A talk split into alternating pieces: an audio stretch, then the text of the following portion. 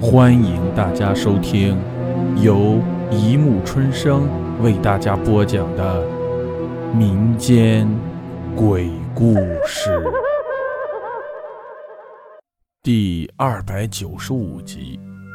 哭丧路上有奇闻，大结局。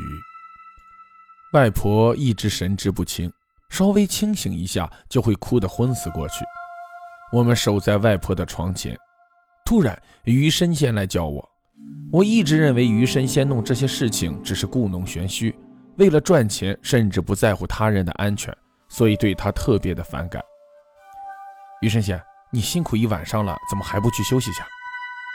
农农，我知道你不相信我，但是我还是要提醒你，明年凡事你要小心，能不出门。尽量不要出门。啊啊啊！谢谢神仙提醒。听说舅舅发丧时，外婆扑丧了，是吗？哎，是啊。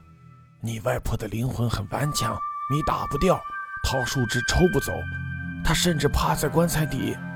你外婆幼年丧父，少年丧母，中年丧夫，晚年丧子，她的心已经死了。那么说，外婆非死不可了？你能知道她什么时候死吗？今年是没有大碍，但是最迟不超过明年四月初四。有什么好吃好喝的，给他吃点让他高高兴兴的过完这些时间吧。你外婆真是苦命的人啊！哦，这个不劳神仙费心了。那么你说我哪天死呢？我也扑丧了吗？所谓神仙这种人，就是喜欢故意说点吓人的话，然后假装帮你化解了。借此既能得财又得名，这种把戏只能在农村骗骗乡亲们还行，一点科学依据都没有，所以我向来对此不屑一顾。no no，你没有扑丧，但是注定明年有个大灾，若能逃过此劫，荣华富贵享用不尽。哈哈，神仙何以见得？我觉得这神仙的话有些好笑。若是能逃过此劫，荣华富贵享用不尽。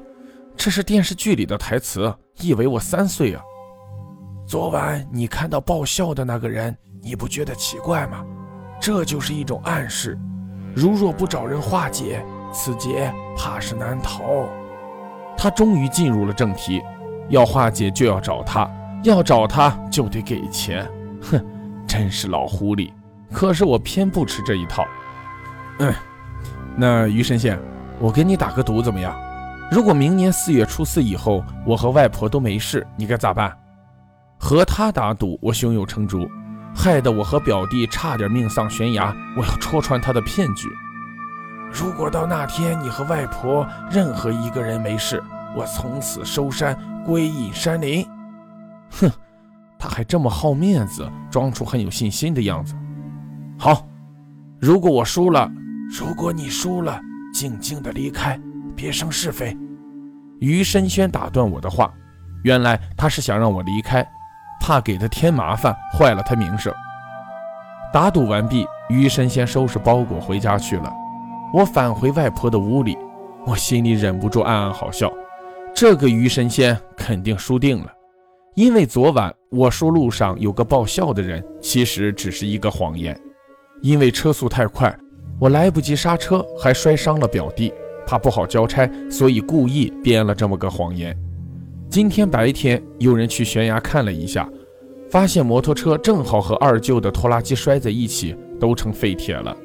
大家以为是二舅舍不得他家的摩托车，要一起带走。这样我的这个谎言显得更加真实了，连余神仙都相信了。哼，他输定了。此事我一直藏在心里，没有对任何人说起，包括妈妈和蓉儿。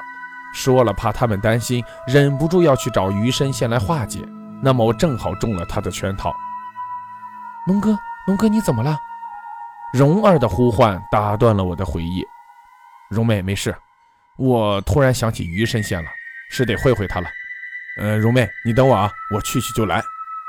告别蓉儿，我要去见见鱼神仙。我怀疑外婆不是上吊自杀，哪有那么巧的？正好在四月初四这天上吊呢？莫非是余生先看打赌要输了，故意谋杀我外婆？还有，我想问问柔儿是怎么死的？为什么大家都讳莫如深？蓉儿死了，我有没有去扑丧？我想看看，为了蓉儿，我是否能忍受那米打树枝抽的痛苦。回到家，家门大开，屋里烟雾缭绕。余神仙在堂屋中央摆上了一个法台，正在做法。法台周围燃着香烛纸钱，台上摆了一桌佳肴，其中有一道菜是我最喜爱吃的水煮鱼。看那做法，看那菜色，就知道是蓉儿亲手做的，还冒着热气。堂屋两侧坐着妈妈、妹妹和一些亲友。妈妈和妹妹眼睛红肿，还在不停地抽泣。莫非他们知道我为蓉儿铺丧了，特地来找鱼神仙来化解的吗？妈妈，请恕儿不孝，我的心已死，我要随蓉儿去了。妹妹，请原谅哥的自私，孝敬妈妈的重任。只能托付给你了，于神仙，请不要为我费精力了。我死后，如果有人前来扑丧，请你无论如何都要阻止。突然间，我对于神仙没有了恨意，再也没有了较真儿的心情，不再有牵挂，也没有什么放不下的了，只有一种超凡脱俗的感觉。没有了痛苦，没有了伤感，没有了恐惧，一切都是过眼云烟。我轻轻地走进堂屋，没有人搭理我，我也没有招呼任何人，包括妈妈和妹妹。虽然相互就在眼前，但感觉已经形同陌路。只有于神仙对我微微一笑，招呼我坐下吃饭。折腾了一晚，我还真饿了，肚子咕噜噜响。我没有招呼任何人，拿起筷子开吃了。首先夹了一片蓉儿做的水煮鱼。酥嫩美味，香飘满屋。他来了，鱼神仙对屋内众人说道：“蓉儿啊，我的儿啊！”妈妈突然像惊醒了一般大叫起来，妹妹赶紧抱住妈妈，众亲友赶快过来相劝：“妈，我对不起您，孩儿不孝，今天要与您告别。若有来世，我一定好好报答您。”我放下碗筷。虽然有一种慷慨赴死的气概，但忍不住眼泪扑簌簌地往下掉。妈妈辛辛苦苦地把我抚养大，起早贪黑，省吃俭用供我上学，一生为我牵挂。如今我却要狠心离她而去，我自私，我不负责，我不是人呐！儿啊，你放心的去吧。还有什么话要跟妈说？还有啥心愿未了吗？妈妈痛哭着，几乎说不出话来。屋内亲友们都哭了，可能他们都知道我为蓉儿铺丧去了。妈，我没啥心愿了，只是请您原谅我的不孝，希望您别为我伤心。有妹妹照顾您，我一千个放心。妹妹，谢谢你，哥给你磕头了。我起身跪在妈妈和妹妹面前，拼命磕头，没有人阻止我。也没有人来扶我，妈妈和妹妹哭得昏死过去，众亲友也围在一起痛哭。于神仙把我拉起来，我在一旁呆呆地看着这一切，他们都视我不存在，仿佛我就不该属于这个世界。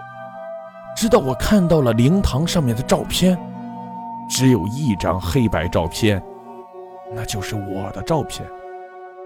那蓉儿的照片在哪里？我突然想起了于神仙跟我说过的话：“阎王叫你三更死，谁敢留人到五更？”好了，故事播讲完了，欢迎大家评论、转发、关注，谢谢收听。